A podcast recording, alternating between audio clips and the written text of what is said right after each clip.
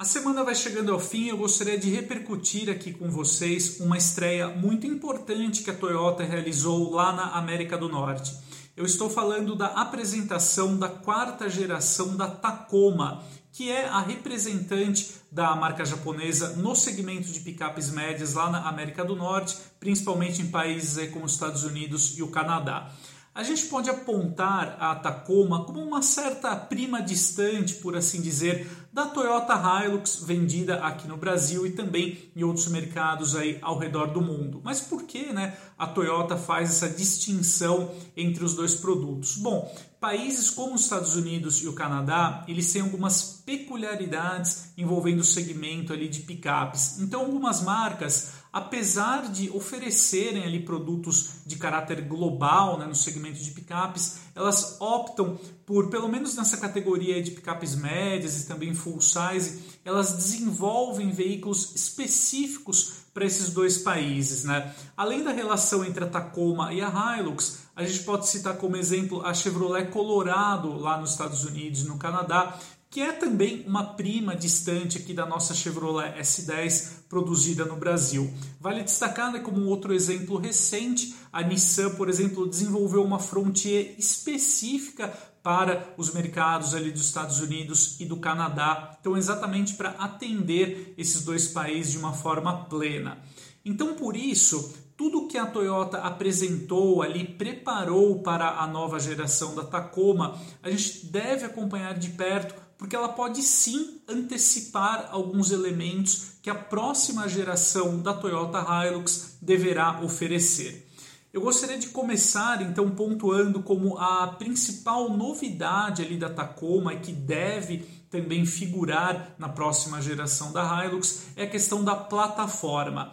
A Tacoma 2024 foi apresentada lá na América do Norte, então já desenvolvida sobre a plataforma TNGA-F, que é a arquitetura mais sofisticada ali da Toyota para veículos ali de maior porte ou que adotam ali a construção de carroceria sobre chassi de longarinas, como é o caso das picapes ali de maior porte. Essa plataforma então traz algumas soluções bem interessantes, como por exemplo o uso bem maior de aços ali de alta resistência, aplicação de soldas a laser, entre outros pontos. Eu gostaria de destacar também como um diferencial da arquitetura TNGA-F a presença ali da suspensão traseira que contempla também um layout ali multibraço, mais ou menos na linha do que a Nissan Frontier produzida na Argentina e vendida aqui no Brasil também oferece. Mesmo assim, né, as versões mais acessíveis ali da nova Tacoma ainda preservam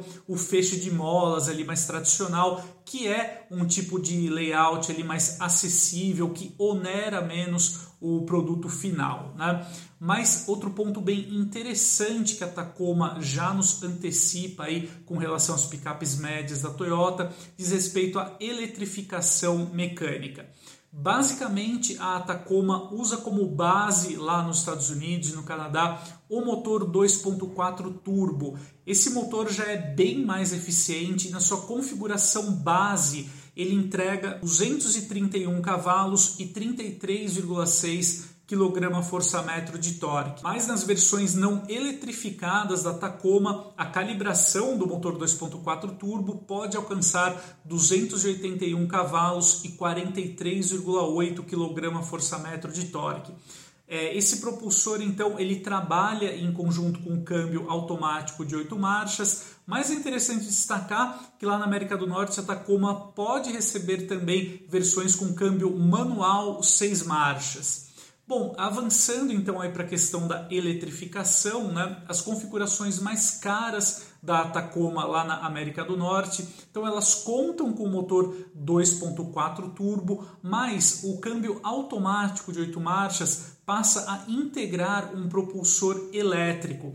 Então, com isso, a picape eletrificada ela oferece até 330 cavalos de potência e um torque máximo de 64,2 kgfm. Segundo a própria Toyota detalha, né, esse torque é praticamente o dobro do que a Tacoma V6 da geração anterior era capaz de oferecer. Então, com isso, otimizando consideravelmente o desempenho e também a eficiência da picape.